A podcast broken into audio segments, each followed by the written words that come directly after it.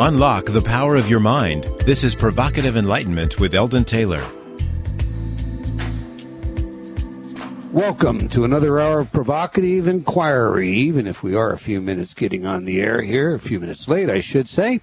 This hour is designed to inform and enlighten. This is an hour for the open minded because the next hour is dedicated to exploring the nature of our universe, our consciousness, the power of our thoughts and intentions, how and why they interact, and if they do, all in our attempt at understanding what it means to be human what forces act upon us and why, what we can expect of ourselves and others, what is meant by free will or the limitation thereof, and why any and all of this might just matter.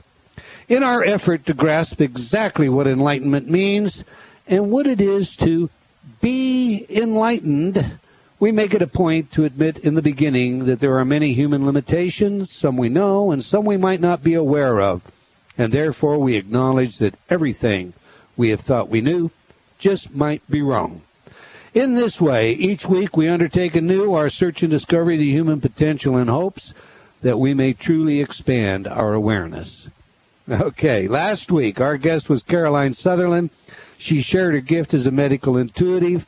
We decided that medical intuitive was combined training with a special form of intuition that for all intent and purposes I suppose can be thought of as tapping into a form of psychic ability. Well, I saw my dentist this past week and asked for an opinion about medical intuitives. The answer followed a puzzled look and went like this quote, You mean people that guess about medical conditions? End quote. I remember reading something astronaut Edgar Mitchell wrote years ago. Paraphrased, it went something like this quote, There is no such thing as paranormal, just very large gaps in our knowledge of what we call normal. End quote. I thought of this quote when I answered my dentist. And I said to him, You know, many MDs are medical intuitives. And that fell on, science, uh, on silence. The conversation was dropped, and we went on to more important things like the Super Bowl. Well, more important, I guess, to some. now to our letters. Each week we read some of your letters on the air acknowledging your feedback and influence or the direction of our show. I truly appreciate your letters. Akiko wrote, I love your show on Hay House Radio. Explanation, explanation. Well, now that's pithy, and I love that. You love it, Akio. Pam from Canada wrote, Your knowledge and show on Hay House is incredibly enlightening. Keep it coming. Medicine for our souls. Thank you so much. Well, thank you, Pam. We do want a show that is both challenging and inspiring, for I do believe that this this is a yoga of sorts, yoga of the intellect, or what is formerly known as Jnana Yoga. Jnana Yoga is the path of wisdom. The Jnana Yogi constantly discriminates between the unreal and the real, the not self and the self. This path requires getting past the illusions foisted upon us by our enculturation process and nurtured by us when we turn away from the deeper inner truths. Indeed, my Hay House books, Choices and Illusions, Mind Programming, and my newest, What Does That Mean, are all about self discovery, wiping away the false, and getting to the true quintessential self that is the miracle you are, the miracle we all are. Now, Georgina wrote, I would like you to know that your books, Choices and Illusion and Mind Programming, are the most enlightening books I have ever read. Well, thank you, Georgina. That is a big compliment. Joanna wrote, Eldon, I love your website. I've been listening to all of your archives. Thank you so much for all your work. I only wish your show was longer than an hour. Many blessings to you and Ravinder. You know, Joanna, we're thinking about how we might make that show longer in an hour because we often have guests that you could just you could go two and three hours. In fact, we have George Noory coming up uh, in April, and George Noory, as you know, is the host of uh, Coast to Coast AM his shows go nearly all night. I've been a three hour guest on his show. It'll be really fascinating because this man is like has encyclopedic knowledge of so many different areas and is on on to a new book, something you'll be really interesting interested in. Now John wrote, You are among a select few who publicly know about who have woken from this dream we call life. As most of us merely row our boats down the stream of life, we are completely unaware that there is a current carrying us along. Some of us struggle to row upstream, some to shore, some hit rocks, and everyone is confused by this mysterious force which propels us along in time. We generally lack perspective. Your works add to this rich tapestry of reality, and one cannot underscore the importance of questioning everything we think we know. I now live by the dictum that nothing is as it seems and nothing is as it appears. End quote. Wow, thanks, John. I'll try to live up to that. We will with this show. Sandra from New Mexico wrote, What a generous spirit you must have to offer this kind of gift to the world. Sandra is referring to the MP3 InnerTalk programs that we make available to you as our Pay It Forward offering. These programs use our patented and proven effective InnerTalk technology. They are not samples. This is the real deal, and you can get them by going to eldontaylor.com. Follow the link titled Free Programs. Enjoy. Use them. Dennis wrote, I have read many mind programming. I have read mind programming and listened to Forgiving and Letting Go. I want to say thank you so very much. There have been so many positive life changes for me since finding Eldon's books and CDs. Thank you again, Eldon. All right, thank you, Denise, and that's Denise, not Dennis. I'm I'm sorry, I apologize, and thank you, uh, all of you out there.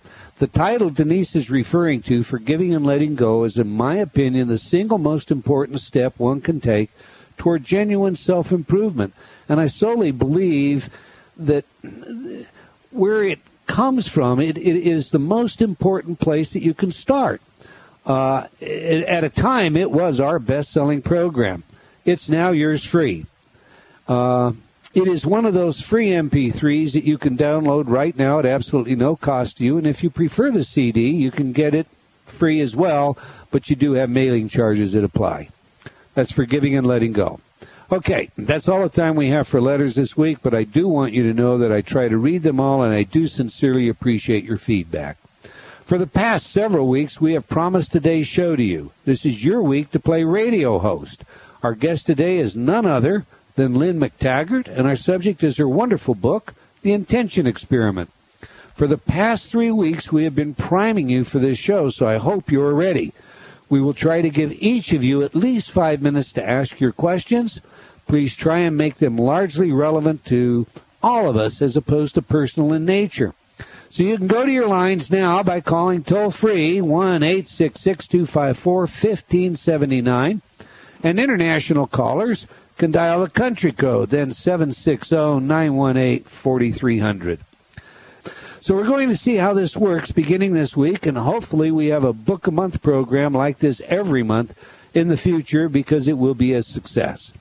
Now, a little bit about our delightful guest. Lynne McTaggart is a journalist and was born in 1951. She is married to the publisher Bryan Hubbard. She is an award winning and best selling author of five books. They are What Doctors Don't Tell You, Kathleen Kennedy, Her Life and Times, The Cancer Handbook, and the international best selling sensations, The Field and The Intention Experiment. She is an internationally recognized spokesperson on the science of spirituality. It is our pleasure to welcome to Provocative Enlightenment Lynne McTaggart. Welcome to the show, Lynne. Hi there, Eldon. Nice to be here. Well, I'm glad you are too. I can't tell you how glad I am to have you here today, and I'm very, very glad that we were able to make the connection and and even if we were a little late getting to the show, get you here because we've been telling our audience now for three weeks about your your work, about your book, and about today. Because we're doing two things today. We not only have you as a special guest, but we are also, as you probably heard from the intro, the setup piece, we're also doing something for the first time. We're allowing our callers to play host on the radio station.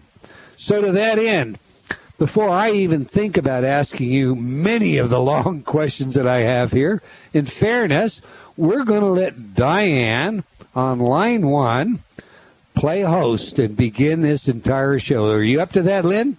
Uh, that's lovely. Thank you. All right. Okay. Diane, you're on the air with Lynne McTaggart.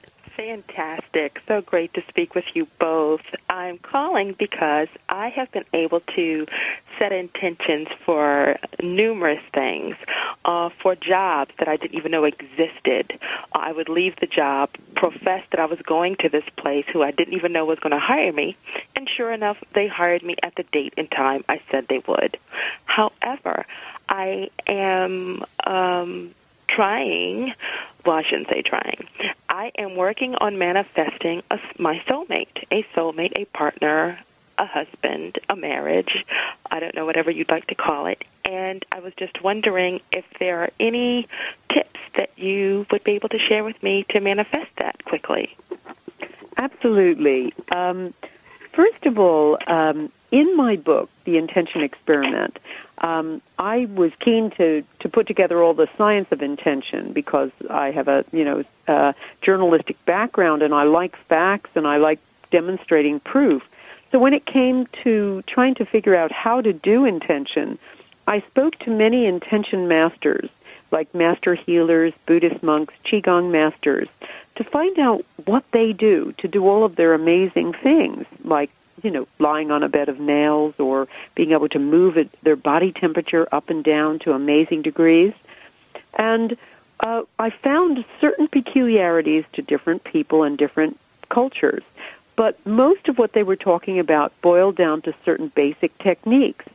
So I tried to distill out of all of their uh, differences some commonalities and a common thread. And I created from that a, a program I call powering up. And I call it powering up because most of these intention masters described to me a mental state that wasn't calm and relaxed like meditation, but very focused, highly focused and energized. And in fact, when some of these guys were studied, they found that, in the case of, say, Buddhist monks, that their brains were working harder and faster than they do in ordinary waking consciousness when they're in this state of intention. So the first thing I would suggest is that you uh, create, you get into a very meditative state, and you engage in a very high degree of focus and be very specific. Who is it you would like to marry? And I mean be very specific. Make a whole notation of exactly who this person is. And in your intention state, start imagining him with all of your five senses. What does he look like? What does he smell like? What does he sound like? You know, all of your five senses. And continue to do that every time you send your intention. Now that's just one of many of the things that I talk about in Powering Up and in my book, but that's one of the the more important things. And the other thing is sending intention isn't about sending it out through your head. It's about sending it out through your heart. So the other thing is when you send your intention out, Send it out from there, not from your mind. Okay.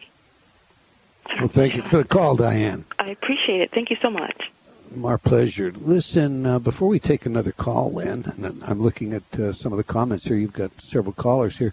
What you were just talking about, uh, you expand on in your book, and and correct me if I'm wrong, because I'm pulling this from memory, but I believe it was a Sara Lazar that was working with Herbert Benson and this concentrated uh, intention led to enlarging certain areas of the brain. Is that correct? You're absolutely right, Eldon. Thank you for that.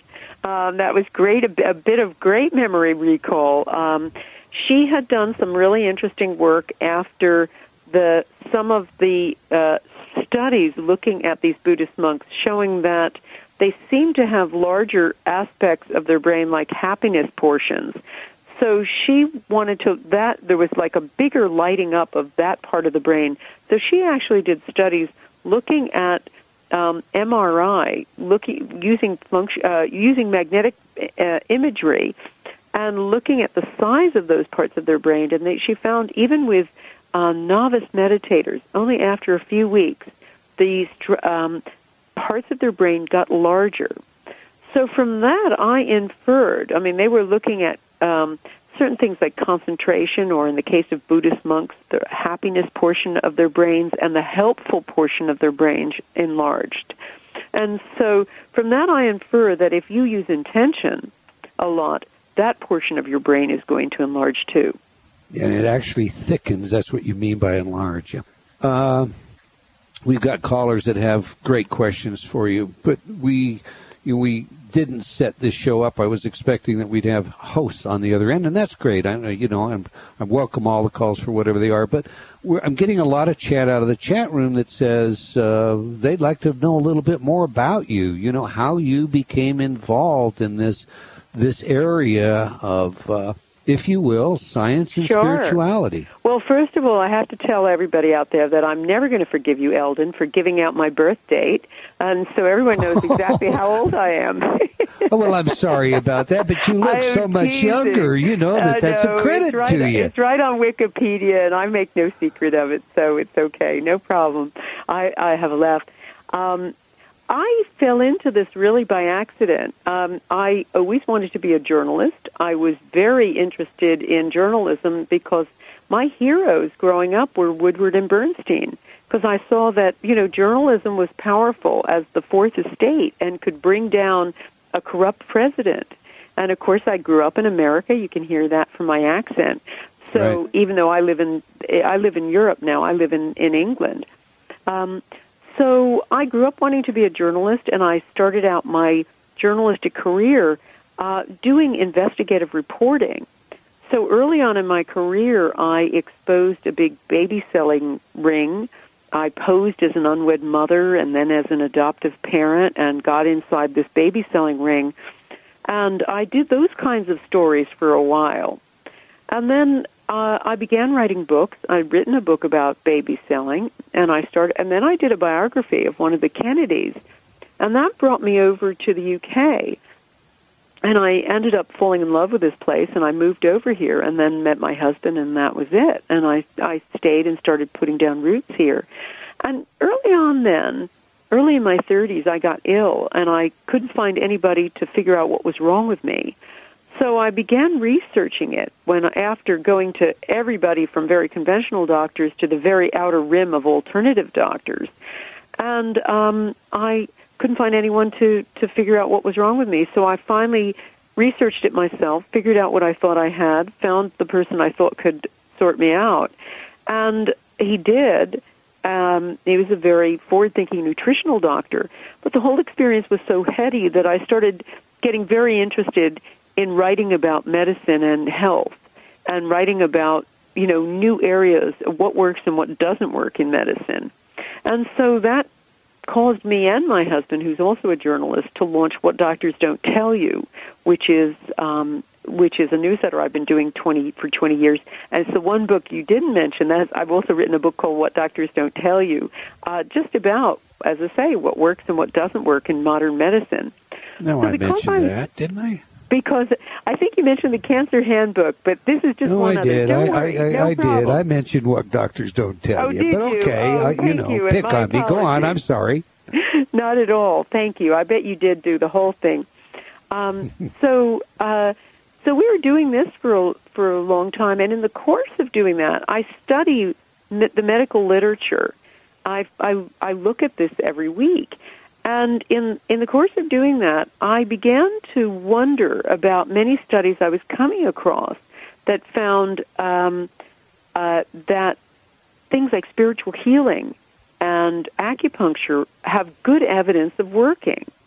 So I kept thinking to myself, well, if that's true, if you can actually send a thought to someone else, which is what spiritual healing is, and make Right. that person better just by your thoughts, then that completely undermines everything and overthrows everything that we think about how the world works.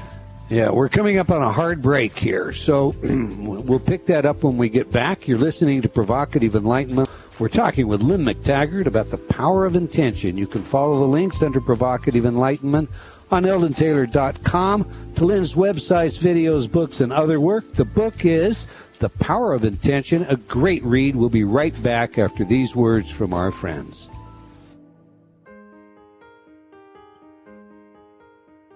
Do you feel like you've become lost in a funhouse?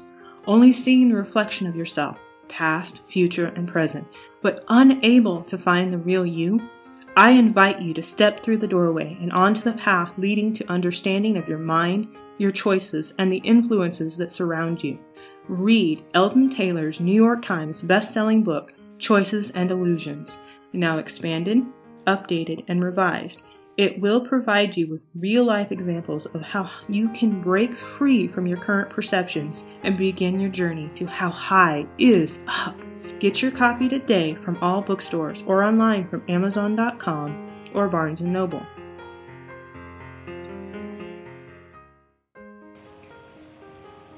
Close your eyes. Imagine your goals and dreams.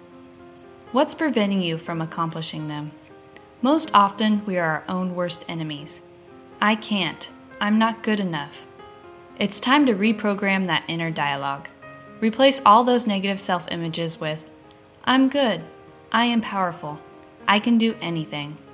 Eldon Taylor's Inner Talk patented subliminal technology does just that.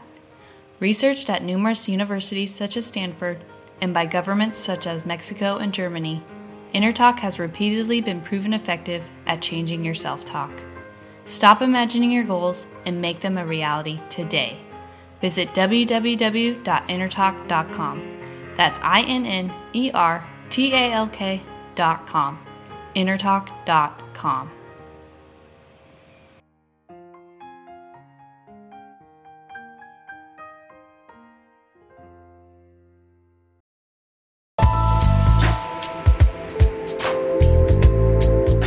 Unlock the power of your mind. This is Provocative Enlightenment with Eldon Taylor.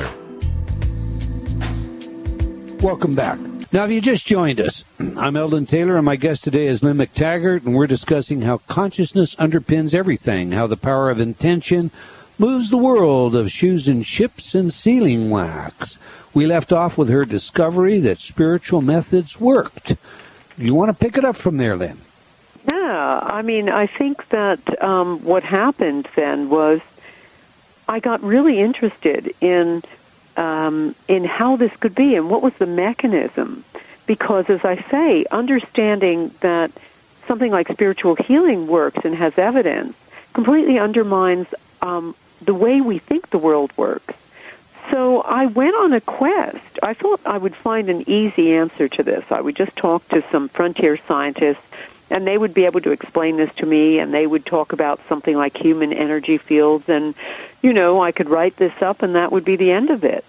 But before long i realized that by talking to them i was witness to a new science in the making that a revolution was occurring right before my eyes and that these guys and women were involved each of them in putting together a new piece of the puzzle that together compounded into a very new uh, view of the world, a very new view of who we are. So uh, I was quite dumbfounded by it all, and I wrote up the book, which became my book, The Field.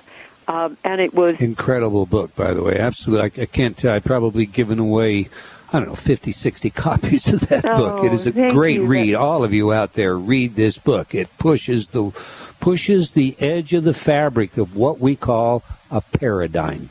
Oh, Go on, thank I'm you sorry. So much. No, not at all. That's so kind of you to say. So, as I say, I don't say kind was- things, but I do tell the truth. Thank you, Eldon. Um, I I was just kind of dumbfounded by this because um, I recognized that each of these largely anonymous people were really, as I say, creating a revolution. They were remaking our world. So I I uh, I put that together, but I really felt there was some unfinished business after the book was published. I knew that many of these these scientists had implied by their work that intention and consciousness is a substance outside of our brains as a, in effect and it has and with the ability to traverse our bodies and affect physical matter. So the journalist in me the hard fact gatherer in, me wanted to know how. You know what is this thing we call intention? You know and how do you do intention? You know and is it does it, it, it does it magnify? The more people do it you know the more we get minds together thinking the the same thought does that make it more powerful? So Right. all of these things i wanted to know. So i started researching intention and um, for another book. And i was particularly interested in the whole power of group mind but i couldn't find much evidence about it. There was some very tantalizing stuff. Uh, transcendental meditation people had done some interesting things suggesting that when lots of people are meditating the crime rate goes down for instance but Right. there was nothing conclusive so my husband turned to me one night and said well why don't you do these experiments yourself And that sounded really kind of crazy to me because I'm not a scientist. I'm just a science writer. And, you know, the last time I did an experiment was probably in 10th grade biology class. But then I started thinking about it and I thought, hmm, maybe I have a lot of elements to pull this off because the field came out in about 20 different languages and was very popular around the world. And I also, by that time, knew lots and lots of scientists. So I thought to myself, well, if I put these, this together and I have these uh, experiments on the web, we'll have the biggest global laboratory in the world. And so that's what we do. Aside from writing about the science of intention, my book, The Intention Experiment, in a sense is a living book because we're running experiments all the time with our readers testing. Right. we want to get to out. some of those too, like the the wine into water experiment. But let's take a call. We have. Uh, uh, we have a particularly interesting call on line three. Michael from Minnesota. Michael. Michael. Hello. You have a question, a comment for Lynne McTaggart, sir? Yes, I do. Thank you for taking your call. Lynne, I was diagnosed in 2008 with uh, lung cancer, small cell lung cancer. Mm-hmm. And I went and had 33 radiation treatments in three days. It was an experimental thing.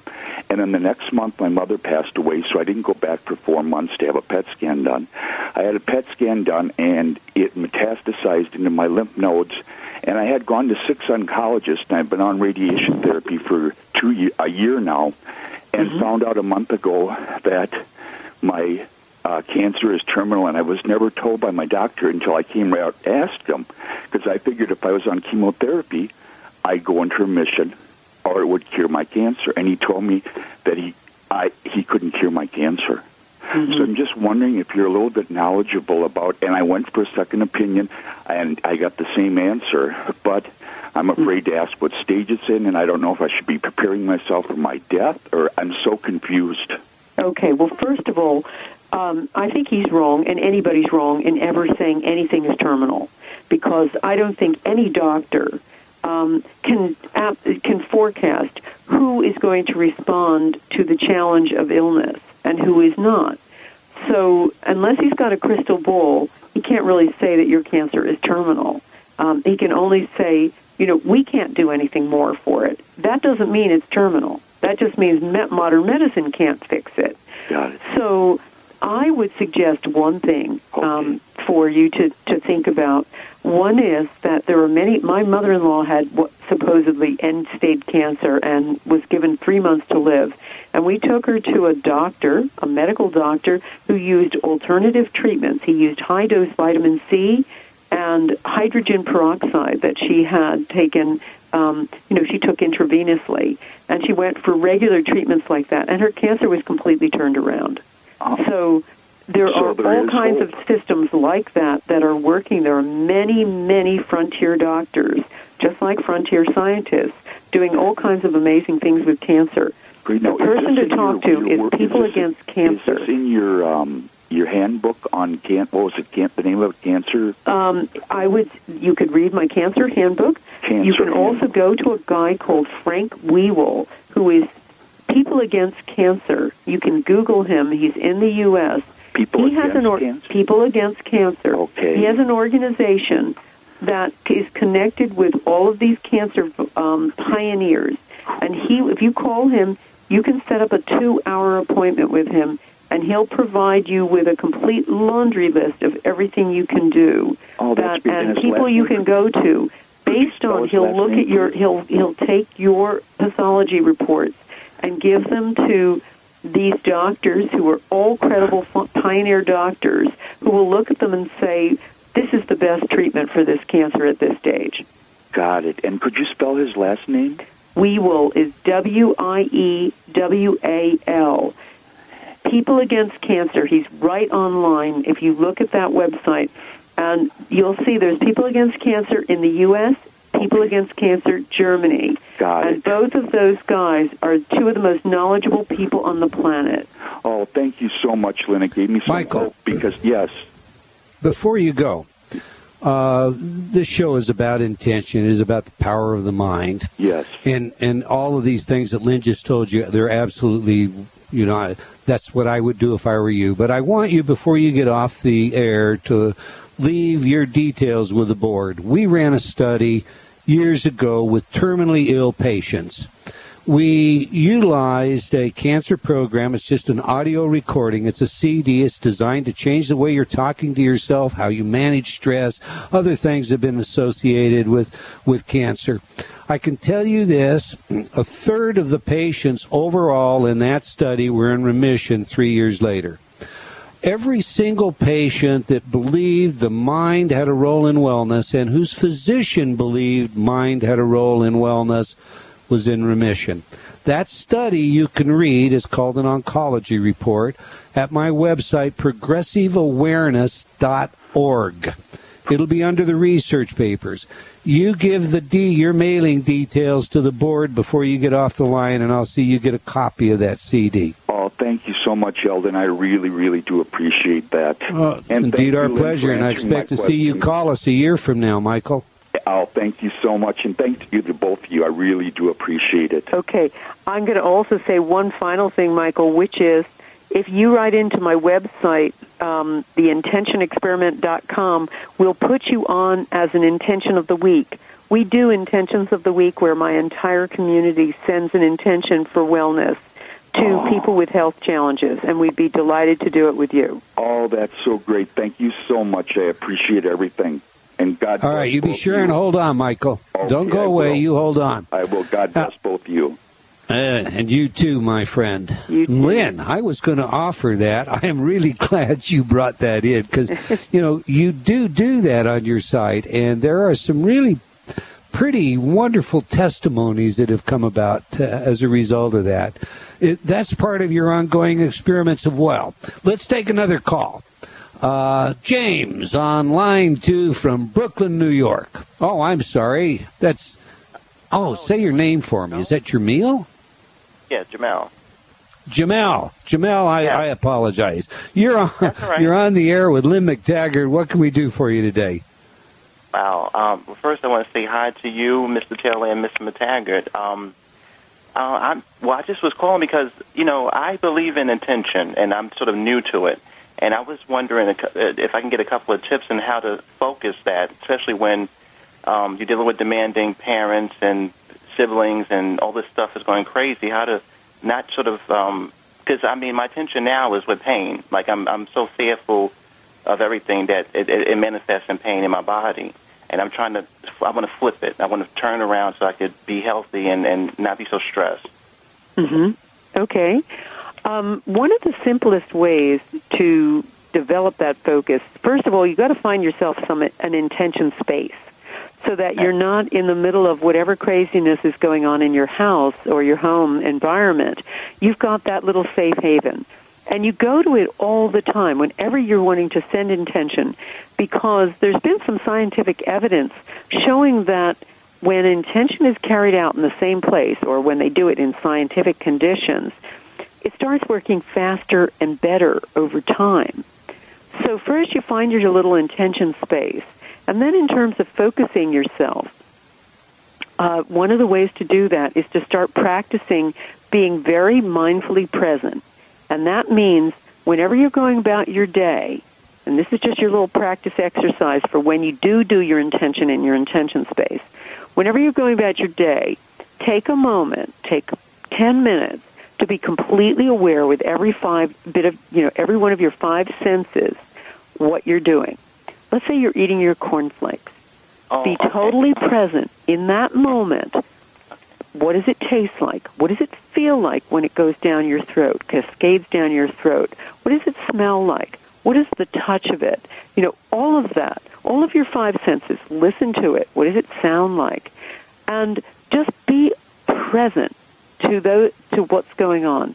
Now, when you're practicing that kind of focus, it's the same kind of focus you're going to want to use with your five senses when you're sending an intention.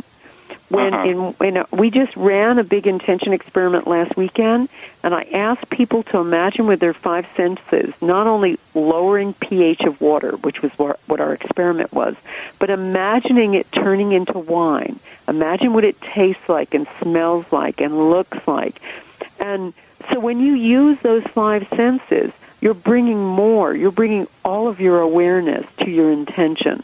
So that's one little exercise. There's plenty more in my book, lots of other things I could say. But one of the most important things, as I mentioned early, is just developing this really high degree of focus. Uh huh. Okay, Okay. Jamal, thank you for calling. Thank you. Thank you. Lynne, we have a, a really interesting question out of the, the chat room here. And uh, before we go to another call, it ties into something that I wanted to talk to you about today, and that that's the coherence that can be developed uh, by way of resonance between people and brain waves, heart waves, etc. And I know you cover some of that in your book. So let's take this question and then we'll, let's see how you answer it. Okay? Okay. This is from Goth Girl PHX. Okay, I have a question that I've never heard anyone ask or address. If I may, why can you not exert your power of intention and manifestation on another person? Okay, well, the answer is you can exert your power of intention on another person. Um, Right. there have been some very interesting studies, and, and I'll try to address both your questions because, Eldon, you bring up something really interesting the whole idea of coherence. Um, there have been lots of studies showing when two people, when one person's sending intention to somebody else, it's felt in the other person's body. Um, they did some really interesting studies at the Institute of Noetic Sciences um, uh, with partners where one of the partners was ill with cancer. And they'd have them in two different rooms, um, hooked up to all kinds of stuff, monitoring their physiological, you know, um, processes.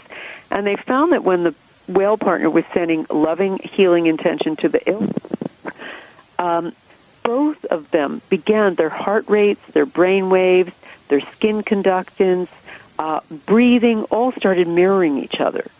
And there have been many other studies showing that when two people are doing things together, or when they have intention, or one is trying to send something to somebody else telepathically, their brain waves start going in concert.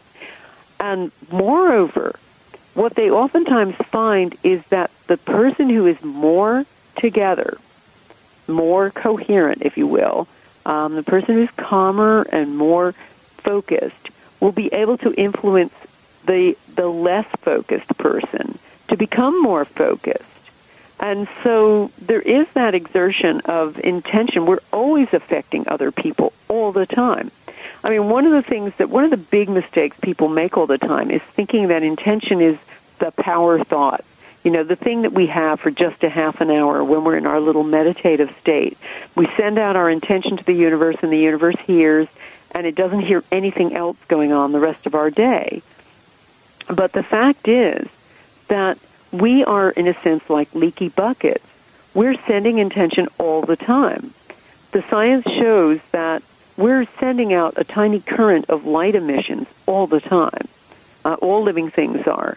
And not only that, but other living things are responding back. There's a little conversation going on that's happening aside from any other conversations we're having. And so we are beaming out information all the time with every breath we take, including our thoughts. So I always say that, you know, every thought you ha- hold, all of your judgments you make, every last mendacious thing you think about, that also becomes your intention. That also becomes the summation of that is your intention. So we're sending that out and that is being heard by other people all the time and it is affecting them. Right. You know, this whole notion leads to the the idea of sympathetic resonance, which I'd like to take up with you, but maybe let's let's take another call here first before we go on to that, okay? Sure. Um, Martha on line five from Montreal, Canada. Montreal, Canada, I assume. Is that where you're from, Martha? Uh, it's Martina, and yes, I'm calling from Montreal, Canada. Well, I'm going to fix my glasses, Martina. I'm sorry. That's okay. Funny you should mention glasses because that relates to my question. It does. Well, wonderful. Yes, What when- is your question? When it comes to intention and visualizing, if I'm trying to visualize a person, something externally, that's pretty easy because we rely so heavily on our eyesight. But I'm at the point now where I'm starting to need reading glasses. And I'm mm-hmm. trying to visualize strengthening my eyes so I don't need reading glasses. So Mhm. do I visualize the text on the page or do I visualize my eye muscles getting stronger because that's inside of me. I don't see it and anatomically I might not even be visualizing the right thing. Okay, I think you visualize yourself. You can visualize all of these things as long as you're sending a message to your body that is saying, "My eyes don't need glasses. My eyes are getting better." Um, you can imagine yourself uh, not using glasses. You can imagine yourself being able to read the page perfectly. You can imagine the page itself coming completely into focus. Um, I'll explain it also from what um, elite athletes do they all use a thing called mental rehearsal, where they um, imagine themselves doing the activity, whether it's playing a game or a match or whatever, from their own perspective, using all their five senses, as though they were going through the eventual match or, or game they're going to be playing. So maybe you do the same thing. Imagine it, you see the scene from your own perspective. So it's like you reading. So what you said before about imagining the words not being blurry, imagining them being totally in focus and you reading perfectly without glasses and not having to hold it halfway across the room. You know, imagine all of that and imagine being able to read the small print and go through various scenarios like that and just keep doing that every day. Okay. All right. Thank you so Thanks much. Thanks for calling, Martina. I so appreciate your work. Thank you. Thank you. All right, Lynne, tell us about this wine into water experiment. Well, that was a bit of poetic license. Uh, I thought might be kind of fun, particularly as uh, it was. We conceived of it right around Christmas, and also uh, I was very uh, kind of astounded to see that we got a, a prominent uh, mention and featuring in Dan Brown's new book, The Lost Symbol. Uh, Right. He mentioned the intention experiment and me and the website, et cetera, and I was quite taken aback by that. So this was a little. Was there anything you didn't like about it? Not at all. I thought he did a spectacular job. I mean, he likes to take fact and turn it into fiction. But Right. all of the facts relating to the science of intention have all all have a basis in fact. So, um, other than alchemy, which I haven't really looked at, all of the other, aspects about the science of intention and the science of the field were all, you know, all based on real people with real experiments. So, So I you have the best-selling book ever, any place, and it's it's a handbill selling was- your books, the intention experiment in the field. You gotta love that. Uh, it was quite. Uh, it was quite amazing. We didn't know, know anything about it until the book came out, and it was it was it was quite astonishing for for me and for my husband because I just heard about it through my editor who said, "I think you're you're part of this plot line." And um, in the lost symbol, and I didn't know what the lost symbol was. I had to Google it, and a- after I did, and after I picked my jaw up off the floor and found it, you know, we got the book and we saw it all. But it was very kind of him to do that. Really nice. Well, that, Um, now here's the real question, and we're running short on time. But here's the real question: Who's going to play you in the movie? I think I'd be happy if Tom Hanks holds the book up, Eldon, and calls and says, "Hey, here's the intention experiment."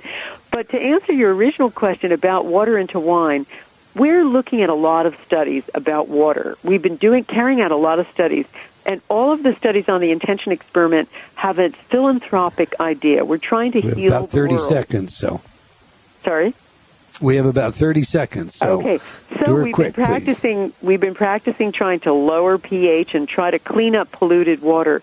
So that's what we do is ongoing experiments. And if you'd like to take part, you just need to come on www.theintentionexperiment.com and be part of our intenders. Right now, and everybody can sign up there and be a part of your intenders, right? It doesn't cost anything. You just need to come on, and and then periodically we run them. We're going to have a big experiment with Masaru Emoto in late March, where we're actually trying to clean up a polluted lake in um, Japan, and we're getting people all around the world to take part. All right, and that's the intentionexperiment.com. All right. Okay, listen, Lynne McTaggart, we are thrilled that you joined us today. We've come to the end of another hour, however, of provocative enlightenment. And I want to thank everybody out there for joining us. And I hope you have enjoyed our show. And uh, do follow up. Do get a copy of Lynne's book. Do visit her website. Okay, thank you again. And as I paraphrase, paraphrase every week, above all else, know thyself. Turn inward and know thyself.